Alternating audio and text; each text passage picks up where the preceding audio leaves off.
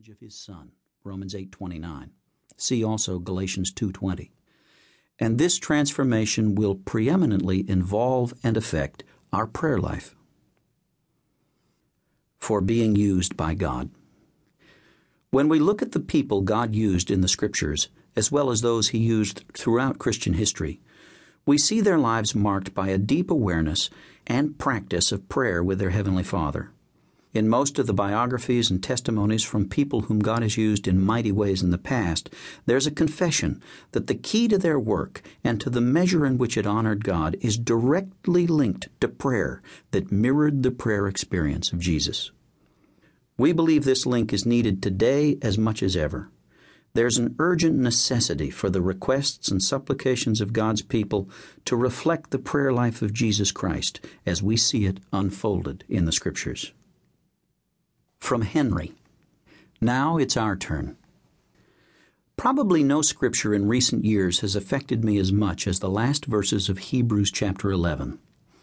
Having given us earlier in this chapter a whole catalog of the great men and women of faith, the chapter concludes And all these, having obtained a good testimony through faith, did not receive the promise, God having provided something better for us that they should not be made perfect apart from us. Hebrews 11:39 through 40.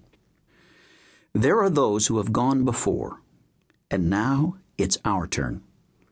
There are those who have carried the torch, who have prayed through the night and wept through the night, praying for revival in our land. However, they did not see what God promised, and now it's up to us. If we don't continue the vigil to pray, we delay even more the completion of what was begun by those who've gone before us. I've often said to the Lord, O oh God, many others have begun and never saw the completion of your promises in their generation.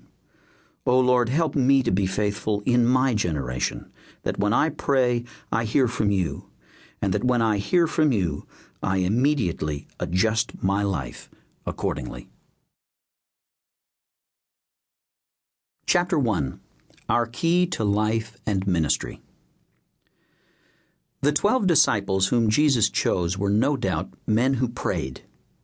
They'd been raised in a culture that valued and practiced prayer, and each of their hearts must have been prayerfully tender toward God for each man to leave everything and follow after Jesus when he extended his call to them. And yet, as the disciples went on to closely observe Jesus, they consistently noticed a stark difference between their way of praying and the prayer life of the Lord. In the presence of these twelve men, Jesus both taught and modeled a radical life of prayer, and it caught their attention. We see this, for example, in Luke 11:1. Jesus was praying in a certain place, and when he had finished, one of his disciples said to him, Lord, teach us to pray. They wanted something better than they already had, and they wanted the same reality and vitality of prayer that Jesus experienced. So he taught them, and everything he taught, he also lived out before them. At the center of his life. Jesus urged these disciples to always pray and never lose heart. Luke 18:1. To cry out day and night to God. 18:7 and to keep asking and seeking and knocking with confident assurance of the Father's loving heart. Matthew 7 7 through 11. Hearing Jesus say these things, the twelve could not forget that even while he ministered to the great multitudes through continual preaching and healing, he himself often withdrew into the wilderness and prayed. Luke 5:16. They had witnessed how the Lord rose a long while before daylight and went out and departed to a solitary place, and there he prayed. Mark 135. They knew their master as the one who went out to the mountain to pray and continued all night in prayer to God. Luke 6:12. The conclusion was inescapable. Jesus' prayer life was the key to both his life and ministry. Throughout the scriptural record of the ministry of our Lord, it's clear that prayer is one of the most marked characteristics of his life. At each major juncture, at every key decision point, we find him in prayer. It was true in the very beginning. At the time of his baptism, it was while he prayed that heaven was opened and the Holy Spirit came down upon him like a dove, while the Father audibly assured him, You are my beloved Son, in you I am well pleased. Luke 3 21 through 22. And it was true as well at the end, as Jesus continued praying on the cross. Matthew 27 46 and Luke 23 34 and 46. Every part of our Lord's life was centered and guided by his continuing communication with the Father. From Norman Early Morning Habit. Watching our parents over the years, I would definitely characterize them as people of prayer. If you asked any of the five children in our family what our dad was doing in the early morning hours, each one would answer, He's praying and studying his Bible. To this day, when I visit their home, I know that no matter how early I get up in the morning, my father will already be in prayer and the scriptures in his office. One night last year, our daughter became very ill. Sometime after midnight, we decided to take her to the hospital, where it was determined that she needed to have an IV put in.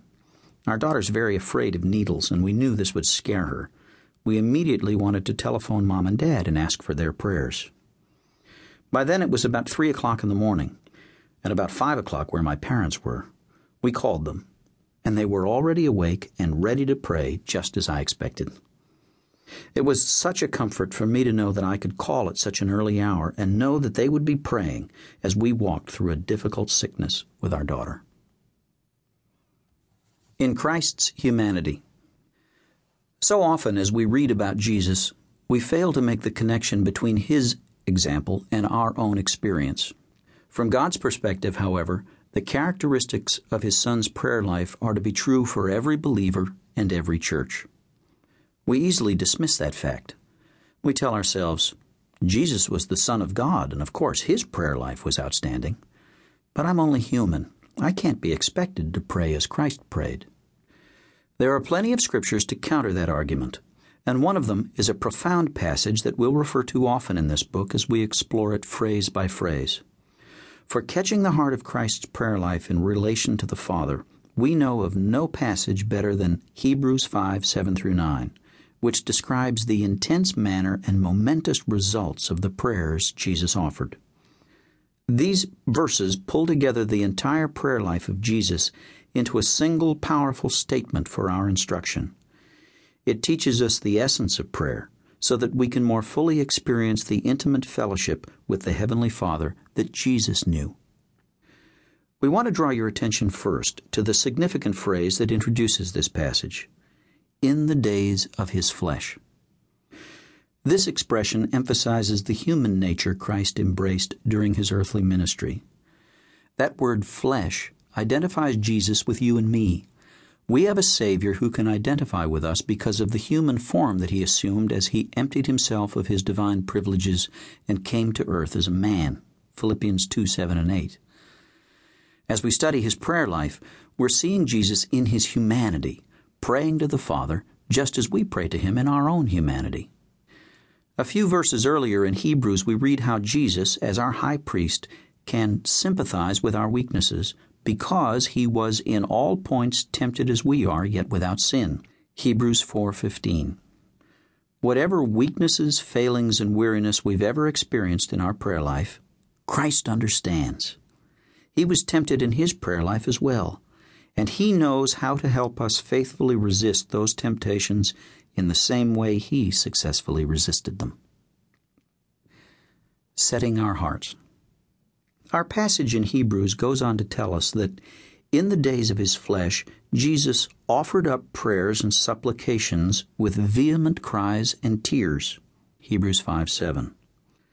The Amplified Bible words it this way In the days of His flesh, Jesus offered up definite special petitions for that which he not only wanted but needed, and supplications with strong crying and tears.